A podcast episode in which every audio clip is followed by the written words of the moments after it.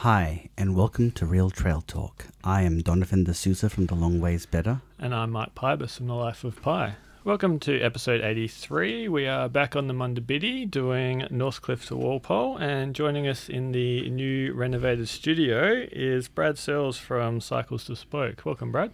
Hey, guys. So Brad is a two-time Munda Biddi end-to-ender, um, and obviously works at Cycles Bespoke. Do you want to give us a little bit of a background about um, yourself, your mountain biking experience, and your connection with the Munda Biddi? Yeah, um, my connection starts back in 2014. Um, I was working at Wembley Cycles at that point, and was had started seeing a few riders start talking about the Munda Biddi. Had um, good connections with Peter Versluis, who is on the foundation board right from the start of the Munda Biddi, and um, watched him go off, I think in 2012, and do the first orchestrated end to end. And um, once it had finished its completion, so I always knew that it was there. And um, during 2014, I'd noticed that my shift from I guess cyclocross road and mountain biking kind of stuff started I started finding all of this bike packing stuff that had started to uh, rear its head up through social media and on the Radavist and through Instagram and stuff like that, and got pretty interested and um, asked my wife Kerry, would she mind if I disappeared for two weeks and uh, tried to do an end to end. Um, my sister had sadly passed away the year before, and um, I needed a little bit of a personal challenge to uh, kind of like find myself out there, and I thought it was perfect. Um, we did raise money for Beyond Blue that year and raised twelve and a half grand um, wow. doing that end to end. The going back to 2015 and seeing what the Facebook page looked like for the Munda Biddi and especially the website, looking at the website now and how much information you can actually pull from those two sources. Mm. All I had to work with was a list of where was to get the best sausage rolls and, and baked goods. Important um, information. Very important information, and it's information I still give give away to these days. Yeah. Um, I absolutely hated that end to end, which also means that I loved it as well. Um, I love a good challenge. I love some type 2 fun. I love carrying too much gear, mm. um, which is exactly what I did on that fest trip. I was basically going in green, had uh, been making six or seven visits to Paddy Pallin to work out. I know everything about bikes, but how the hell do I but do I actually sleep in the wilderness? Yeah. What am I doing? What do you mean that it's going to get to minus two degrees? um, so yeah, that um, that trip was absolutely amazing and um, thoroughly enjoyed it. Um, in a sense, I got hit by um, a one in one hundred year storm going into Nannup, which was a, a bit of a um, an eye opener when you've got 30 people messaging you saying, hey, you need to get off the trail. Um, and I did just that and got got to um, stay in a shelter for a day. And then the second front followed me all the way down to Albany, which was great. And um, it was an aw- awesome trip. Um, the best part of that trip was finishing it up and being able to travel to the United States. Um, went over there for a month to photograph a friend's wedding, but spent an awful lot of personal time visiting bike shops on the east coast, on the west coast, sorry, and seeing all those bike shops start to shift into bike packing mode um, was just awesome.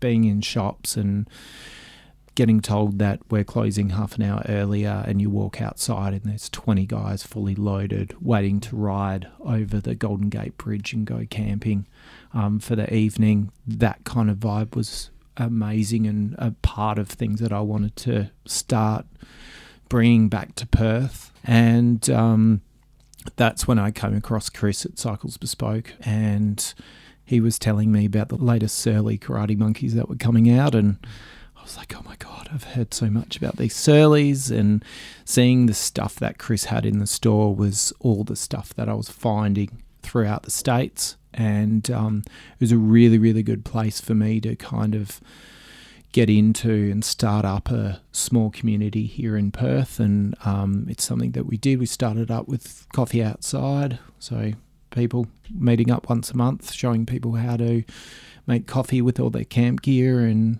and um, get used to carrying stuff on their bike and showing them how easy it was to carry stuff on their bike. Um, I think it was in the shop for about a year and a half. Chris went off to do his first Mundabiddi end to end, and um, I couldn't bear it. I had uh, Lewis Ciddor was about to set off and do his Tour Divide um, record that year, and um, I know I needed to be out on the trail, so I thought it was time to do south to north, and um, headed out there with a uh, one in one hundred year storm front following me out of following me out of. Uh, um, out of Albany, which was amazing. Pretty scary when it, it takes the uh, power out of three towns um, that you're actually going through, and you're supplying, you're helping, hoping to get food and supplies and stay in accommodation from those towns, but nobody can take your money because there's no power in the towns. Mm. Um, that was quite interesting. That was a fast end to end. Um, well, faster than what I thought. I had Lewis's updates in my in my, on my phone every day, seeing that he was getting closer and closer to actually having a chance at coming first. And um, it was one of those things in the back of my mind that kind of like, all right, what happens if I pick up pace? What happens if I skip this hut and get myself to a town and stay in accommodation instead? Um, it was quite interesting. And from that, that kind of spurred on that whole packing lighter. What can I do to make this more enjoyable from a riding sensation? But at the same time, still having my routes of I will put a fold up chair, will put a coffee table on my bike. I will carry way too much beer for me and my friends. I do love that. Yeah. Having that background of knowing that a bike can carry too much stuff. Mm. Um, so now I kind of have settled in really nicely with um, Chris at Cycles Bespoke. We help, I'd probably say anywhere between about 20 to 30 people a week dip their toes into the Mundabiddi. Um, I love being a part of a part of that little family mm. that is Perth people pushing Mundabiddi. Mm. Mm. What I'm learning from that is don't go riding with Brad because you'll get a hundred year store. or what m- most of my friends end up saying is if the if Brad says that there's a good view, it means that there's a dumb hill in front of it, and we'll end up carrying our bikes. Oh, that's always yeah. the case. Um, so Donovan and I gave our thoughts on Northcliffe in the last episode. What do you think of this kind of tiny little? Not even it's not even a timber town anymore. It's kind of just a an out of the way um, place in WA. Um, easily with um, Northcliffe as a town if you've been to the pub. They do the best mixed grill on the trail. Um, mixed grill, you're probably not from Pemberton. Pemberton took it off the menu because Northcliffe kicked their butts in doing it. um, sorry for all the vegetarians out there, um, but a mixed grilled is basically the who's who of animals that are around the Northcliffe area on a plate. Um, if you're trying to reach your calories for the day, this is definitely the best way to go. Awesome. Um, the general store's perfect in there for restocking. Um, the pub's great. The accommodation there is great. And if you're trying to do a bit of a stealth camp, the uh, footy um, oval has the nice little awning if you just want to pitch your sleeping bag underneath there. Yeah. Um, I really dig it. I love that entrance into when you're heading south, when you're coming into Northcliffe, where you go through that farmer's property and you think that you're uh, trespassing and then you start running along the river and it's a really really special little entrance into what is a really really valuable town on the on the Mundabiddi. Mm. Mm. All right, so heading south. So our first, this is a, a, double campsite stretch all the way to Walpole. So three kind of sections, and the first one is off to Yirra Kartta, which is 50 kilometers. And it's just a really weird mix of farms, forests, and kind of vehicle tracks is the theme through mm. here. Um, but exiting town, thankfully, not as painful as leaving on the bib. Probably because you're on a bike and you cover more distance. yeah, I mean the the bib has that you know that really sandy bit that sort of is near the river but with no river views. Um, whereas this is sort of on roads, uh, sort of through through farmland and through like back blocks, Mm. and I think it starts out okay, but it, this is uh, not a great day overall. I actually don't mind the the farm. um, yeah, bit here because there's trees on the road that you're uh, going along, and it just feels like bike touring. yeah, Whereas, like, I think some of the days up the northern section, it just feels like you're in the forest the whole time. mm. And as much as I don't like land clearing in WA, it's nice to go by some of those farms, Yeah. especially in the, the winter springtime. I had like a great thing where like an eagle flew over me and in front and then veered to the right and it was like wow you know that's one of those things where you can't really capture that with a camera as it's happening yeah. but would have been awesome um, yeah so I mean to start with I don't I don't think it's bad um, but then it gets a bit boring um, what, do you, like- your thoughts Yeah, I do like those sections that it's like you've got 15, 20 minutes, half an hour in tight packed bush. And then you come out, and it's it, doing that first thing in the morning is amazing because as the sun's coming up, you've just got these glimmers of light, and you get through these dewy meadows, and the sun's coming up, and you're trying to take a photo, and you're getting blinded by the sun Mm. continually as you meander through the fields. I love that section um, past Fernhook Falls as well, um, which is you you would be dropping down, go, heading south, drop down to Fernhook Falls, and if the falls are flowing in the middle of winter, then that's absolutely amazing. Mm. Just off the track, there is uh, Lane Poole Falls in this particular section before Yirra Kartta in uh, Boorara Gardner National Park. Um, do you guys know if there's is there parking there for bikes? At the actual, because it's a side trip, isn't it? Yeah, but it's, it's not far because you know one of the things I've often said is you know this is a great trail to just to do like a I guess an explore and just take some side trips off to go and see things. But I'm pretty sure that when I went there, there wasn't anywhere I could really park up. Which- no, but having walked it, you could ride along the trail to a certain point and just leave there's your bike. Yeah, and Yeah. then just walk down to the falls. Yeah. Did you guys visit that when you were going through? No, Not as I've been doing it, but I've done it like separately. Yeah, because we Um, got to the bottom of the hill of the road that goes up there, and Aaron was just like, "No, my riding one." He's just like, "I don't, I don't care how big that hill is. I don't like the look of it." And we'd started quite late anyway in the day, so Mm. that was going to be an, another little side adventure. Yeah. It was, I mean, it's worth taking, but it is a five kilometer return walk to the falls. Yeah. So If you've got the time, like we had, I had terrible weather. Like it was gonna really be bucketing down, so I just was, I was not in, in the mood to go and do a side trip. mm, Um, but uh, one thing I'll say before we, we move on is that near uh, the falls and Bur- the Boorara tree is why it's called Boorara Gardner National Park. Um, if anyone's doing an electric end to end, there's a place called Canterbury Cottage, which is located not far from the Boorara tree. And I think that's been used by a fair few people just to get you a little bit beyond Northcliffe because um, this section from Northcliffe to Walpole is one of the pinch points if you're tr- doing an electric end to end because there's not a lot of refuel points along the way. So something to keep in mind if you're doing this section. Yep. Um, so from there, there's actually really, really nice karri forest because you dip down towards the Canterbury River.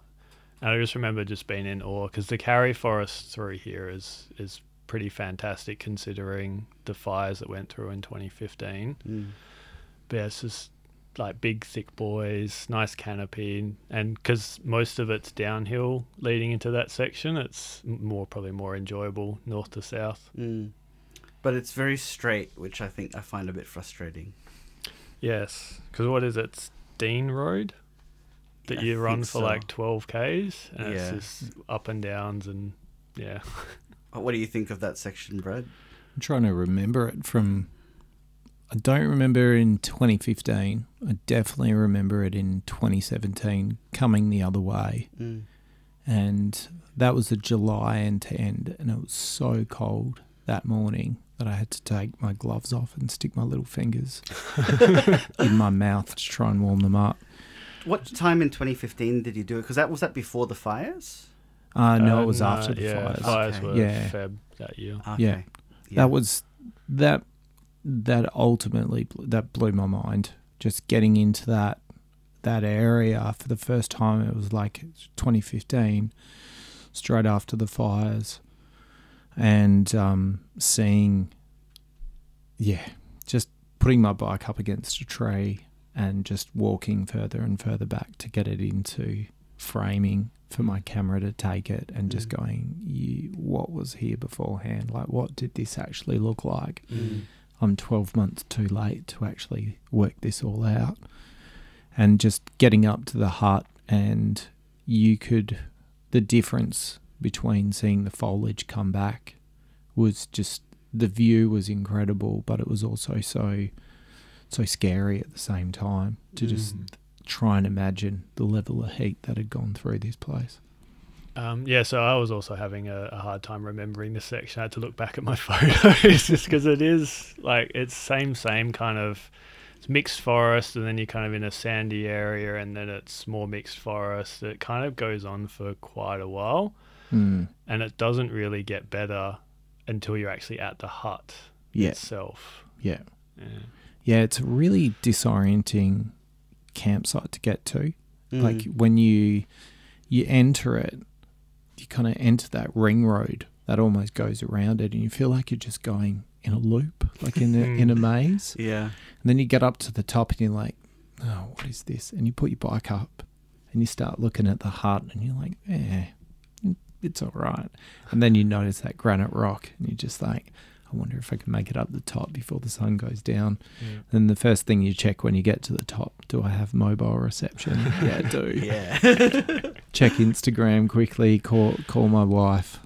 Yeah. Um, the last end to end I did, um, I got to that hut and I was like, wicked. I'm, I'm looking forward. I, I've been rained on the entire day, Mm. and um, a couple had, they both had trailers, and they'd set up two tarps either side of the actual hut itself to close the hut off. Mm. Just like, oh, glad I got my hammock here. I don't have to go into the bush. They're like, oh, we'll change, we'll, we'll, we'll pull it down. And they kind of like pulled stuff back and they just basically emptied a whole household worth of goods into this hut. And it's like, you guys are one of those those couples that we hear about. Yeah. here. Um, Were were you? Did you have it to yourself? Did you have other people there, Mark? Yeah, this was yeah. We only stayed with people on I want to say two nights, but yeah, this one we had all to ourselves. But yeah, that ring road because uh, my buddy Aaron was ahead, and then he had his app on the phone where he could check where he was, and he figured out he could just cut from one road in and go you know back out the way you'd go the next day. And it was raining, and I'm doing this ring road. I'm riding quite fast. I was like, "Why have I not seen Aaron yet?" I hadn't caught up to him. And yeah, he was already at the hut because he'd figured out this little shortcut. But yeah, yeah. it's a cool little like little section, little switchbacks leading up to the hut. And Yeah. I, I kind of knew from Donovan's post that the the granite rock was there. And it's just yeah, we got an epic sunset, rainbows everywhere, and then the skies cleared, so I could get some shots of the Milky Way um, Mm. looking west. It was one of those nights that's like, like this is why we do it. Yeah. Mm. Is it with the between you two? Is it the best, the best hut with the best views? Um, It'd be top five easily, but I don't Mm. know if it's the best. Yeah, mm, I, yeah, I'd probably say it's probably top two or three for me. I think this the side trip is pretty special. That makes it really awesome. Mm. Um, the views are great. There's you know you get phone reception, which is nice. I think if before the fire, it would like be a definite like top two for me. Mm. But looking at you know you see some trees that are not the best. So, Yeah, but you know it's it's a great it's a great site. I think. yeah, yeah. Did were you there before the bushfires and see what the old hut used to look like? No, I've seen like what the photos of the bush looked like before it was burnt Mm. because you can. It's not bad now, but you can tell that the trees, you know, basically got right up to it. Yeah, Um, so before that, it would have looked, you know, I think pretty special. yeah, yeah, yeah, Yeah. definitely.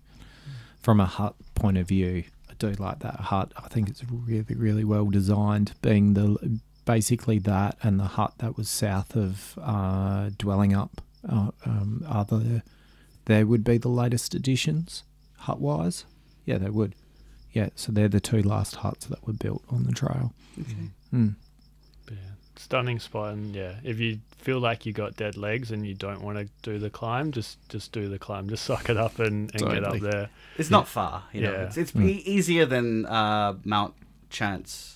Yeah, which is a very kind of similar campsite on the Bib. Yeah. Um, but I mean, apart from seeing some pine plantations around, like I love that view of just there's nothing there but nature. hmm and it's staring out um, across like Mount Franklin area. Like, well, that's my next day, Mm. and Yeah. just getting excited to be like, I'm riding through that.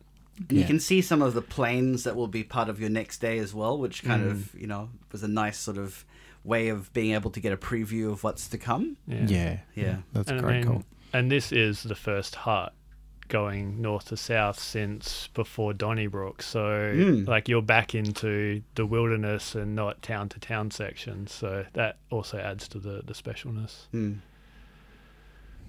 All right, uh, day two or section two from here. So Yirra Kartta to Kwokralup Beela.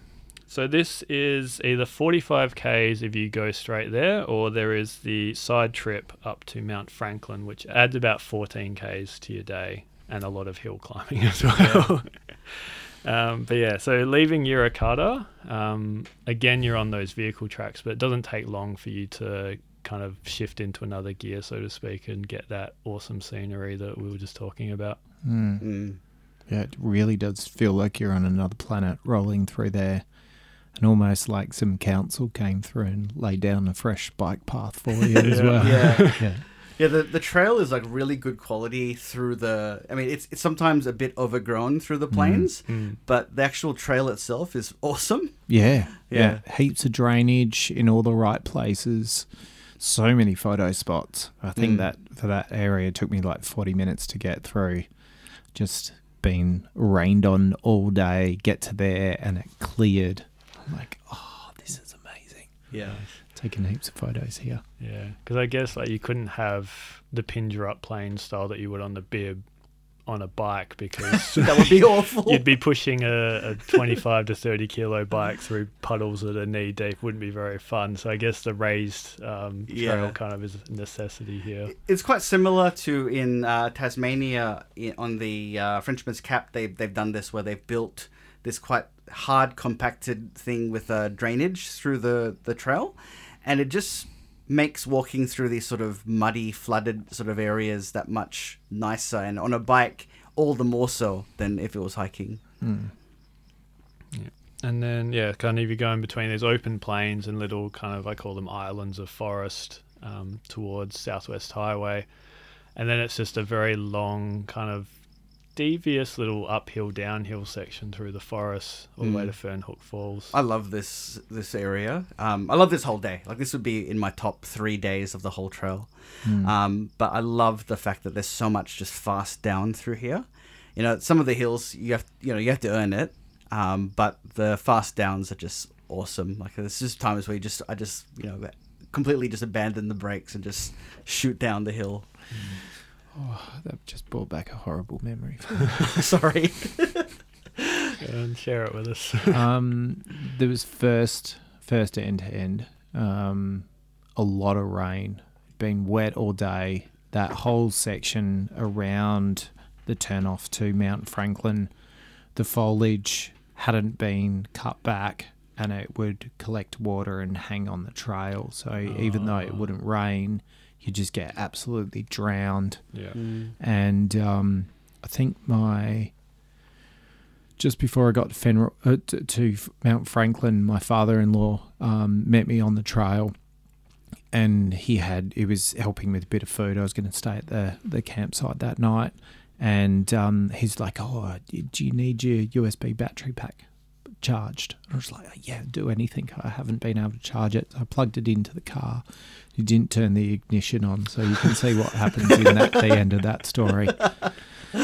And I'd been trying to get enough charge to get my phone working so I could call my wife because I hadn't spoken to her for a couple of days. And um, it started bucketing down, and I was like, sorry, John, got to go. Pulled the battery pack. He tried to start the car. It wouldn't start. And he's like, just get going. Just get going. Just ride. and I started bombing down that hill to that to that campsite, and my phone was going intermittent um, in back into reception with my wife trying to call me, so I could hear in my headphones that she was trying to call. But I was just holding on for dear life, going down those hills with just like mud and water and everything spraying everywhere, and I was like. This is amazing. This is so terrible at the same time.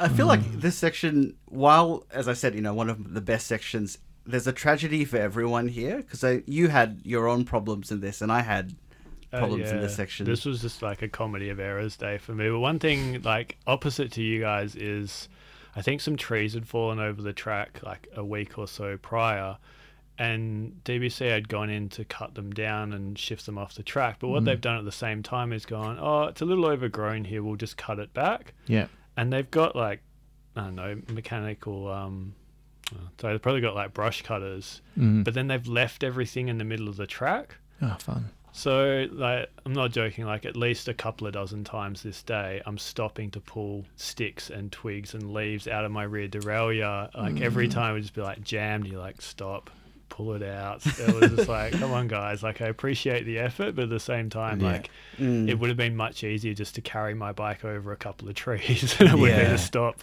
a Yeah. couple of dozen times. The second time I did this, I snapped a spoke through the section because of all the twigs, and that was not long before you did. Uh, you would have gone through, Mm. so I think it must have been they must have done the work already. Yeah. Um, yeah, not good. Yeah. But I mean, yeah, beautiful forest. Um, I've, I got really annoyed at one point because like the downs here just seemed like they were very quick and rapid, and then you were immediately back into an uphill that seemed like a slog. It's like just even them out a little bit so like you know you can cruise, not just like you know full bottle down the hills. Yeah. I definitely felt that the first time I did this because I did this proper bike packing. Uh, you know, that, that was the section that you did a day with me Mm.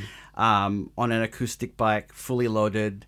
And I did this section like that. Second time I did it with an electric, and I was like, yeah, this is great. Who cares? Yeah. That is the biggest question that I get asked in the shop. Uh, that Everyone's like, "Oh, the top section's just like really hilly and stuff, isn't it?" And I'm like, "Yeah, the bottom section's just as hilly. Yeah. It's just got a different frequency to it. Yeah. The, the hills are so much bigger as as you as you get past past Pemberton, Mm. but the frequency of the hills up here are just they're brutal, but they're so close together. Mm. Mm. And the pea gravel up Ah, here doesn't help. of course. yeah. The the big disaster I had here was I didn't eat properly on this day, and I had you know I had had too much like short burst sugar sort of fixes rather than proper food, Mm. Mm. and I didn't carry enough with me because uh, my wife was running support and was bringing things for me. I was like, oh, I'll be fine. I don't need lunch. And then I did the hillside trip up to Mount Franklin and just hit the wall and knew that I had to get there because my wife was there with food while just having no energy. Uh, and this was just the worst experience of the of the whole track because I just had no energy. I would stop, have to like just break for a bit, and then keep going. And my wife realized after a while that I there was something wrong, but it was like I was literally 500 meters from the car park before she realized. yeah. So Yeah. yeah. Th- that um the whole trail's got that kind of built into it where you're like I've got this much water, I've got this much food, I'm going to pick this up, I'm going to pick that up and as you start getting into that yep, cool, I can do 50. Yep, cool, I can do 60. Mm. There's some sections that are the same distance but Mm. it just takes it out of you so Absolutely. much more. Yeah. And it's not even a factor of hills. Uh, I reckon it's a good factor of how many trees have fallen on the trail. Mm. But um, yeah, it's so you can never ever pick the kind of day that you're actually going to have. You can never Mm. predict it. And Mm. a lot of it's mental too. Like, I enjoyed leaving Walpole. I'm probably skipping ahead here, but like, I knew that that was going to be hilly, and that was in the back of my mind. And I was just like, at the end of it, I was like, it was fine. Mm. It was just like I wasn't looking forward to those hills as I built it up so much. Yeah, Mm. Whereas like this section, because it's a giant hill, like from the highway up to Mount Franklin's a Mm. few hundred meters vertically, but it is over such a long distance that like it doesn't seem so bad while you're doing it, and you can kind of like cruise around and not really Mm. worry. And there's the stop at Fernhook Falls, which is just wonderful. Mm. I don't understand why there's a summer diversion that takes you away from there. Why not just go Yeah. through Fernhook Falls all well, the, the other bit's kind of cool as well. I've done both now, Mhm. and I think Fernhook is better because you get to see the falls. But I guess if it's not really flowing, then what's the point? Um, and the other way, you kind of cross the creek itself. Mm. So that's that's probably like a cool thing that you can do that's a bit different. Yeah. Um, And there's like a little sort of secret camping spot that's not far from the crossing as well. That looks really nice. Well, I mean, an option there is if you want to break this up into two days, Mm. is ride all the way to Fernhook Falls and camp there because you can. It's a car camping spot. Yeah. Mm. Um, so, yeah. Yeah, really beautiful spot, but unfortunately in the news for all the wrong reasons recently. Um, yeah, that poor kid that that drowned there. Mm. But I mean, yeah, beautiful spot. Even if you're just a car camper, just you're out in the middle of nowhere. There's these beautiful falls. Um, yeah, good walk Mm. trail around there. Mm. Good point that uh, getting asked day trips, like getting asked about what are good day trips. Like imagine that parking, camping overnight at Fernhook Falls and then riding up to the top of Mount Franklin for a Mm. day and then turning around and not having to do a whole end to end. Imagine how enjoyable that would be. What do you mean with a, a not fully loaded bike? yeah. Carrying an unloaded bike up to the top Yeah. of Mount Franklin. Yep. Uh, yeah, and then leaving Fernhook Falls is that just very gradual climb, but it's through nice lush forests, and then Mm. you pop out onto the plains again. And this is a spot where I was just like, just wow, like looking around, you can see all the hills. You've got the kingias everywhere. There's Mm. wildflowers out. It's just just a beautiful spot in WA. that second lot of the plains, I think, is even nicer than the first lot. Um, and for me, and the first time I did it, the sky was just super dramatic at the time. So like all the photos just look awesome through the section. Mm. Yeah, love it. Yeah. And then like getting towards Mount Franklin, you got those switchbacks, and there's that hill that kind of never ends. And I was Mm. just like, oh, because I'd shot off ahead of Aaron because I was going to do the side trip up. And I was just like, yeah, switchback, switchback, another hill. Then I took a wrong turn. I went, we reached the first like major road through there, and I turned left because I'd got a little disorientated. I didn't check the map properly. Went down like a kilometer hadn't seen a marker and thought, oh, I'd better check the map again. Required going back up a hill. And then you get to Mount Franklin Road. And I didn't quite check the map properly here, realizing that the turn off for the Mundabiddi, if you want to go up, is Mm. down that road a little bit. Mm. Um, sorry, down the trail. So I dumped all my gear here by a karri tree Oh, um, no. so I could do the the climb up. And like it was the descent down Mount Franklin Road. I'm like, oh, I'm gonna have to go back up this again. it was like adding another 60 meters of vert to the day, which wasn't fun, but yeah, you learn. but I mean, the side trip definitely worth doing, considering this is a short campsite to campsite day. that Mm. view into the Walpole Wilderness is just outstanding. Mm. Mm. I still haven't done the side trip. I'm feeling pretty lonely listening to you guys at the moment. You're gonna go again, so yeah, Yeah. yeah. It's it's do it not, faster, so I should be able to get a get Yeah. a big one. yeah. I mean, How it- much of that can you from the sorry from the Mundabiddi? How much of that can you ride to Mount Franklin, or is it basically stop straight away?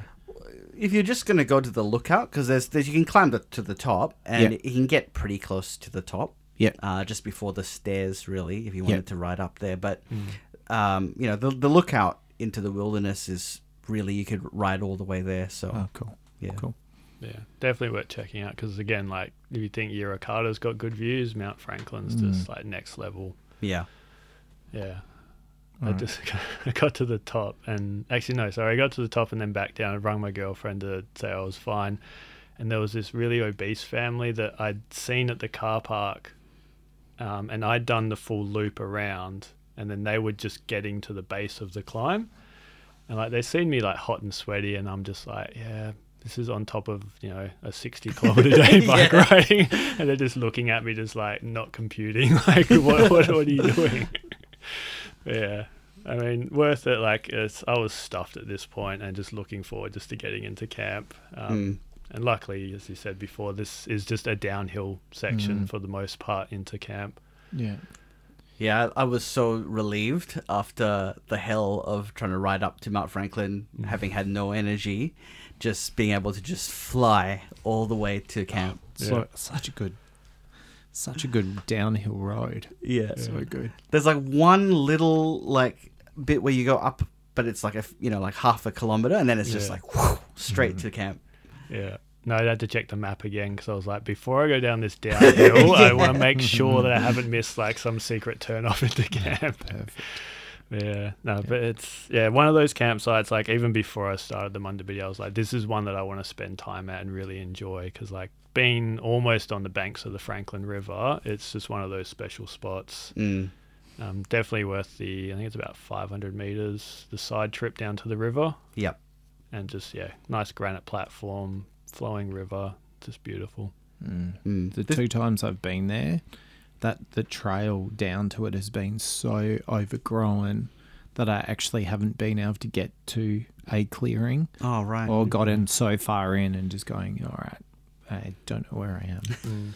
that was a long time ago, so it sounds like they fixed that up, and I'll add that for, to uh, next year's trip. Yep. Well, when I arrived, I noticed there was a ute parked up, and yeah, it was the maintenance volunteers. Thankfully, it wasn't car campers going through there. So yeah, that section down to the river and around the the campsite either side has been well maintained as of September this year. Awesome. Yeah, it's a lovely campsite. It's, it's one of my favorites as well of the track, uh, along with Yirra Kartta. So leaving Kwokralup Beela, um, it's a very short day into Walpole. It's only about 30 k's, but you do have a couple of hills um, that kind of kick you around a little bit. Um, the first one leading up to Swarbrick on North Walpole Road, Yeah, pretty rough. because it's like it's not a bad hill. It's just it's big and it's long, and you've got one p- particular section that's just really really steep. And Yeah. that's in the morning sun. I just said, "Yep, um, I'm getting off my bike and I'm walking through here." Yeah, the bit from like it's there's a farm property with a lot of really fancy looking cows up until Underhill Road, which I remember because of Lord of the Rings. Um, that bit there is pretty full on. I remember getting to the top of it and I I wanted to do the whole thing on the bike, and I just got to the top and went, I'm screwed. I just need to stop and rest. Yeah. yeah. Um, so Brad, doing it both ways, which way is the better way? I reckon each of the both of them has their insults to injury. um, definitely heading out of Walpole and seeing this hill for the first time. It's probably the most. Oh, what's the word for it? It just feels like a giant. You come around a corner and you just see this big hill, and you see that you're going to have to carry all of your gear that I've told you not to put on your bike in the shop three times already you're carrying all this gear up this big hill and you're thinking, why did I put four litres of water on my bike today when there's Yeah. a river on the other side I could stock up? Whereas the other way, you're screaming into a town that has a pub in it. I think that's answered my question. Yeah. Pub. Pub. yeah. Uh, and reaching the top, you get the reward of the Swarbrick Art Loop, um, Mm. which is a cool little, like 200, 300 meter little walk trail art installation in the forest. Um, I think it was a response to the logging in the area. Um, Yeah. That they decided to commemorate it because otherwise, really, no one would visit here. Mm. It's a cool little stop. It's it's worth checking out, and yeah, Yeah, definitely. I think it's a really awesome sort of side trip for the day because, you know, you're on this this long distance cycling trail and suddenly there's a bit of art in Mm. the forest, which is not normal. You know, normally they're in galleries, and you know, I actually would like to see more pieces in here. I feel like the for the you know this outdoor gallery could be denser with more works, Mm. but what is there is awesome. Um, and you know, I my background was in visual arts, so I really appreciate seeing this sort of stuff um, in in nature. Um, and you were you've actually written up as well another walk in this area that's about art.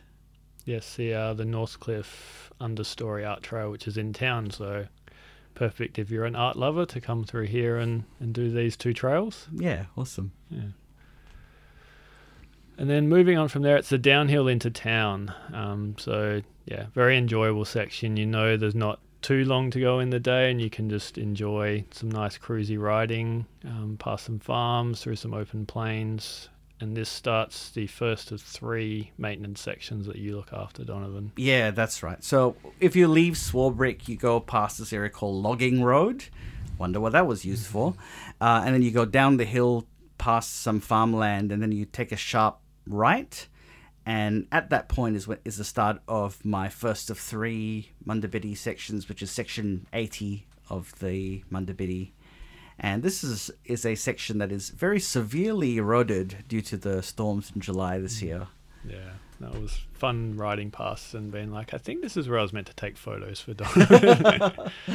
Yeah, so there's this point where there was a drain that was meant to have water flowing into it, but the water, uh, which comes down the hill and then from the main road itself, so there's two points of, of water runoff, it uh, basically flowing onto the road and has cut into the road. And I took a photo in February and sent it in and said, this is something that we need to look at.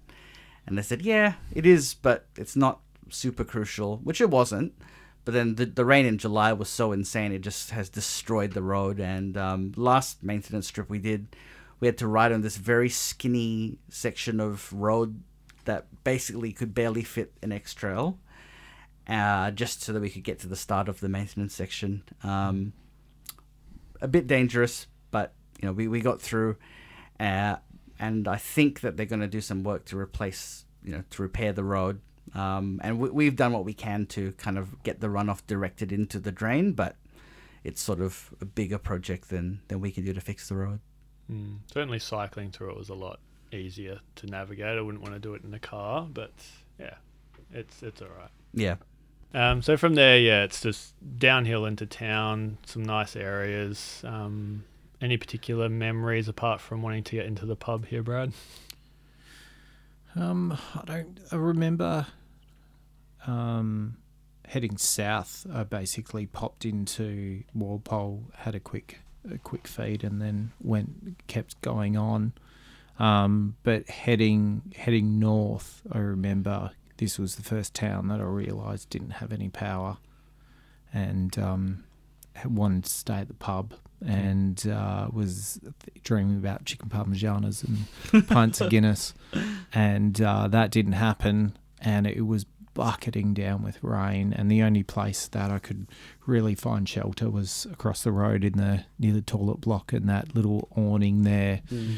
And there were some German backpackers who fed me Haribo and uh, some other other last minute treats and uh, slept underneath there only to get woken up by a um uh, a street sweeper at 5:30 in the morning Lovely. lovely um that town's it it's really interesting it's you almost kind of think that it's the last it's kind of like the last of the forest before you get into Valley of the Giants and stuff but it's it's very different heading north from there, what you experience heading south from there. Um, and especially the way that you leave, you don't really get to see too much of the coast. You kind of get to see the river inlet and stuff like that, but you don't really see the coast until we're further on when you get, come out of Denmark Scarp. Mm. It's like you're right there, you're right on the coast, but you don't quite get to see it. Yeah. Still encapsulated in all of those forest um, forest, forest areas. Mm. So even coming into town, like yeah, you cross the Walpole River and you kind of go through that little suburbia bit, but it doesn't actually interact with the inlet too much. No. which I find quite Mm. weird. I mean, I. I like how it goes through the wetlands. I, I really, that's probably of this maintenance section is the nicest part. Uh, shared with the Bibbulmun, so they do maintenance through here as well. But I do agree that you know there could be more engagement with the coastline, but there isn't, um, and you don't really get to see it as you say till Denmark, Mm. just before Denmark. So you know that's probably uh, you know a developmental opportunity for the trail, but at the moment it, it just really doesn't, and um, it's really just forest, the wetland. You're in town. That's it. Mm. I'm sure for those pe- those riders that do end up like toning things down and taking their time on the trail, end up staying in that town and e- experiencing the coastal plains, and it would be would be awesome to have. I'm sure that there is on the Mundabiddi page of like, hey, if you stay in this town for the day, make sure you do this. There's Mm. ten things to do. Mm. Mm. That's I think if you're doing like a slow trip where you're using this as a tour of the southwest, which I think is the best way if you're not from WA to Mm. see the the area. Stay in town, just park your bike up, go and do some tours. Like you know, there's various different things you can do here in Walpole that would be awesome to just see the the area that's that the trail doesn't offer, but the trail offers that access point to do these yeah, things. yeah, exactly. Yeah, because there's the inlet tour on the boat um, that Gary Muir does. That's quite interesting. I'm sure there's yeah winery tours and everything else from Walpole. Mm. But it is a bit of a weird town. Like I have memories of it being quite nice, but then my stay through here wasn't very fun because two of the cafes in town had shut, and that left um, the Asian fusion um, place that's there and the pub as really the only places to eat. Mm. Um, the motel weirdly shut their restaurant. I think maybe because they couldn't get like backpackers to work in there. Yeah. So really, options are limited here Mm. um, compared to like a Denmark or an Albany. But Mm. I mean, they have a general store. They have a They've a bakery, bakery, which yeah. is quite nice. Um, so there's enough there if you're riding through and want to resupply or even just a, a light meal. Mm. I think part of the problems are COVID related that we don't have the the German backpackers. Um, you know, they're the they're the lifeblood of some of these communities sometimes Yeah. because they stay in town and they end up working for a couple of months, and that means that they can keep the restaurant open because they've got wait staff. Mm. But not having that at the moment makes it really difficult to run a restaurant. Mm, Mm. The whole southwest is just impacted by that immensely, and I think it will take some time for most of it to bounce back. Because it's Yeah. this weird paradox in that everyone's now spending more time in this area, but then Mm. they don't have the staff to actually run these businesses, so mm. not really being catered to. It's kind of weird, but yeah, I mean Walpole's quite nice. It's a very compact town. You got access to the the inlet, um, quick walk or ride away, and again, there's enough there. It's I enjoy it. It's kind of like a little time capsule of a, a Mm. 90s holiday town. yeah yeah i feel like unlike you know like denmark or pemberton it's it's not big enough where there's like heaps of things to do in the evening for Mm. example Mm. but there's a lot of awesome places that are very close to this area Yeah, yeah, Definitely. All right, and while we've got you here, Brad, we're going to ask a few questions that we ask every guest, and then I have a couple very specific questions for you. But to start with, you just want to run through your typical bike packing setup, kind of the bike you have and all the gear that you Yeah. um, pack too much into. So at currently, I don't actually own a traditional bikepacking bike. I've uh, I do swap my bikes quite frequently, um, and that's due to a working in a shop and b trying to find what is the perfect bike for for WA. Um, if you see my tire collection in, in my backyard, you'll be horrified, as I've been trying to work out what actually works and what doesn't work. Um, so most of the time, I do come from well, I come from a mountain biking background. So if I'm riding, riding all over the place, I do like to see a downhill and attack it quite aggressively, or just relax on it. So bigger tires are definitely definitely my friend. Um, the last end to end I did was a um, Salsa Timberjack, um, which is very similar to Surly's Karate Monkey. Um, and so that was fitted up with uh, a saddle bag, frame bag, handlebar bag, two feed bags, um, and then just carrying water in a in a um, in a CamelBak that Mm. year. Um, I've got a Curve GMX on the way, which I'm very excited about. Those guys been doing this kind of stuff all over Australia for a very long time and all over the world. And uh, that's going to be uh, basically dirt drop bar 29er running 2.6 inch tyres. So I do prefer the acoustic side of things. I haven't cu- gone on over to the dark side yet. on just to discuss, I guess, your bikes, where how they differ? Because I believe you have you are riding steel bikes. Yeah. And yeah. what's the I guess the rationale behind that choice for people who don't have the experience of riding a steel bike? Yeah, I guess that started for me working at Wembley Cycles. Um, we're a pretty big high end store, so whenever you um, got a new staff bike, you would put it on the scales first time and you'd weigh it, which is great if you're doing a 45k river loop a couple of times a week. But the further you ride and the rougher terrain that you actually ride on, the alley and the carbon basically just make your riding quite harsh. Whereas the steel does a lot of soaking up of those vibrations. It's also a very strong material as well. Um, we have countless riders pre COVID riding around the world on steel bikes, telling stories of, or you seeing photos of their bikes fully loaded with way too much gear, more probably twice as much gear as I would take on a fully loaded trip, and hearing a story of a a rack mount breaking off and them going to a Indian service station slash tractor repair center and getting a, a, getting their bike welded back together. That's possible with steel, and that's kind of what we love to push, knowing that you can buy a bike and have it last 10, 20 years and get that love out of it. Um, and all those trips. I also find it really, really comfortable as well. Um, I've got bad lower back. I've got to do a lot of work off the bike to be able to do my endurance trips. And um, falling in love with steel six years ago um, has just made that so much easier for me. Um, the GMX is a mixture of titanium and carbon. So, titanium being what we call the magic carpet material, it's got a nice amount of flex. It doesn't lose too much strength to it, and it shaves a bit of weight off of it as well. So, mm.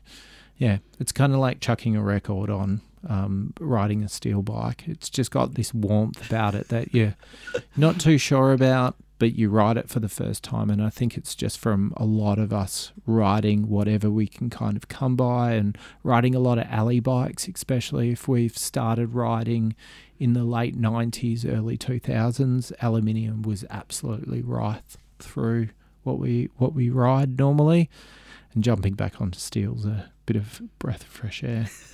and I suppose riding through the Alcoa uh, wasteland, you can be on your high horse and, and say, "Well, I don't have an aluminium bike." As we say at work, aluminium's for beer cans. Makes you surprised you don't have a steel bike now, Don, because you love your records.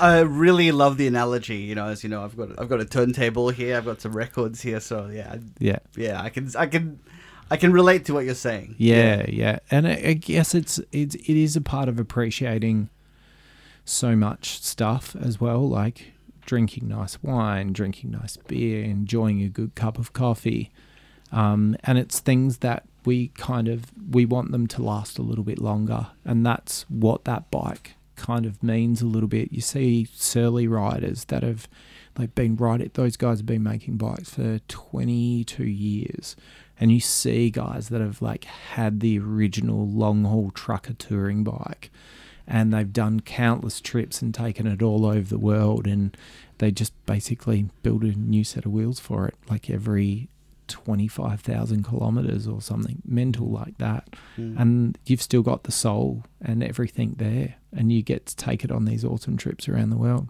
mm. Yeah, mm. Saf from uh, I think it was Collie to Donnybrook section that we did really enjoys her, her mm. steel surly. It yeah. seems to be like once you're a, a you know, convert or a fan, like you're a fan for life. Yeah. Yeah. Yeah, yeah it's kind of they're such a weird brand. You hear about all these little stories that goes on in their factories, and you meet the people that work not their factories, their offices, and meet the pe- some of the people um, that work for them, and you're just like, yeah, I don't want to be this guy in a lab coat chucking a bike into a uh, a uh, a wind tunnel and working out whether or not my beard's going to give me drag or whatnot. I just want you to work out how to get my, how much beer you could fit onto a bike and go and have a picnic with your mates. Yeah. Mm. All right. Next question is favorite section of the track. Mm. Easily it's the first one that comes to my mind. Um, Pemberton to Northcliffe. It's it's so special. It's um, it's an easy 50ks. Well, it's an easy, easy but challenging 50ks, but it's um, it's just filled with so much difference between. It's like a it's a, a clip of everything that you can experience in the trail. Mm. Definitely. Mm. Yeah, I think you've got two people that will agree with you there. Yeah. and it, it's almost a shame that that Northcliffe to Yirra Kartta Day isn't better because imagine if like it was three days because you know I reckon Yirra Kartta to Kwokralup Beela is very close in quality. If it had just been that extra day was also that would be like the best three day stretch Mm. of the whole trail. Oh, totally, totally. Because even heading north out of Pemberton is a bit of oh, really. It's just main roads and main roads and a bit of bit of nothingness, and then especially going through all those logging areas. That it's so refreshing to like get to Pemberton and just get to the heart of WA forest. yeah. Mm. And while we've got you here, and obviously you're a, an expert in all things backpacking. what would be kind of some top tips that you would give people who are looking to do the Mundabiddi? Um, they're the top tips that I wish someone gave me. Um, d- probably that my top three would be number one would be you don't need to do the whole thing to experience the Mundabiddi. Doing day trips, driving places, doing little sections, staying somewhere really nice in an Airbnb and then experiencing sections um, is amazing. Um, knowing that you can ride from Donnybrook to Northcliffe town to town, and because you don't have all your gear with you, you can actually cover a big distance a lot quicker. Um, and probably my third tip is um, understand your sleep gear. Um, it's one of the most underrated things that most bike packers go into. Where we're a sport based um, city, if not country, and our bike has to be our be it end all. Um, and I find that gear kind of gets pushed to the wayside. Um, knowing that if you can ride in the rain for eight hours and you know that um, it's going to be minus two that night, that your sleep gear is going to keep you warm and you're going to get a good sleep, that means that the next day is going to be better and the next day is going to be better after that. Yep. Yeah. Cool. Well, thanks very much, Brad, for coming in. If you're looking at either getting some bike packing experience, some gear, a bike, um, I know you guys stock some of the, the top of the line Revelate and Ortlieb gear. Which Sadly, Revelate's pretty hard to come by. I know. COVID's kind of killed that, but we do a lot of restrap stuff, and we're doing um, Keaton from Queensland's bike bag dude gear as well. Oh, yeah. cool. Yeah, I did not know this before I bought all my gear because I just was having such a hard time trying to find stuff. Um, Yeah. End up going a lot of restrap gear, but I'm kind of bummed I didn't get it from you guys now. it's all good. It's Yeah. all good. Go and see see Brad and the team at Cycles Bespoke out in Bayswater, and they will set you up with with everything you need. Awesome. Thanks so much, guys. Awesome. Thank Thank, you. you for coming in. Thanks. Thank you, everyone, for listening.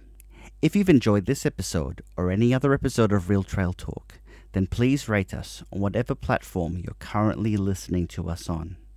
Ratings really help us to reach an audience, especially those who are looking to learn about the outdoors in Western Australia and Australia in general.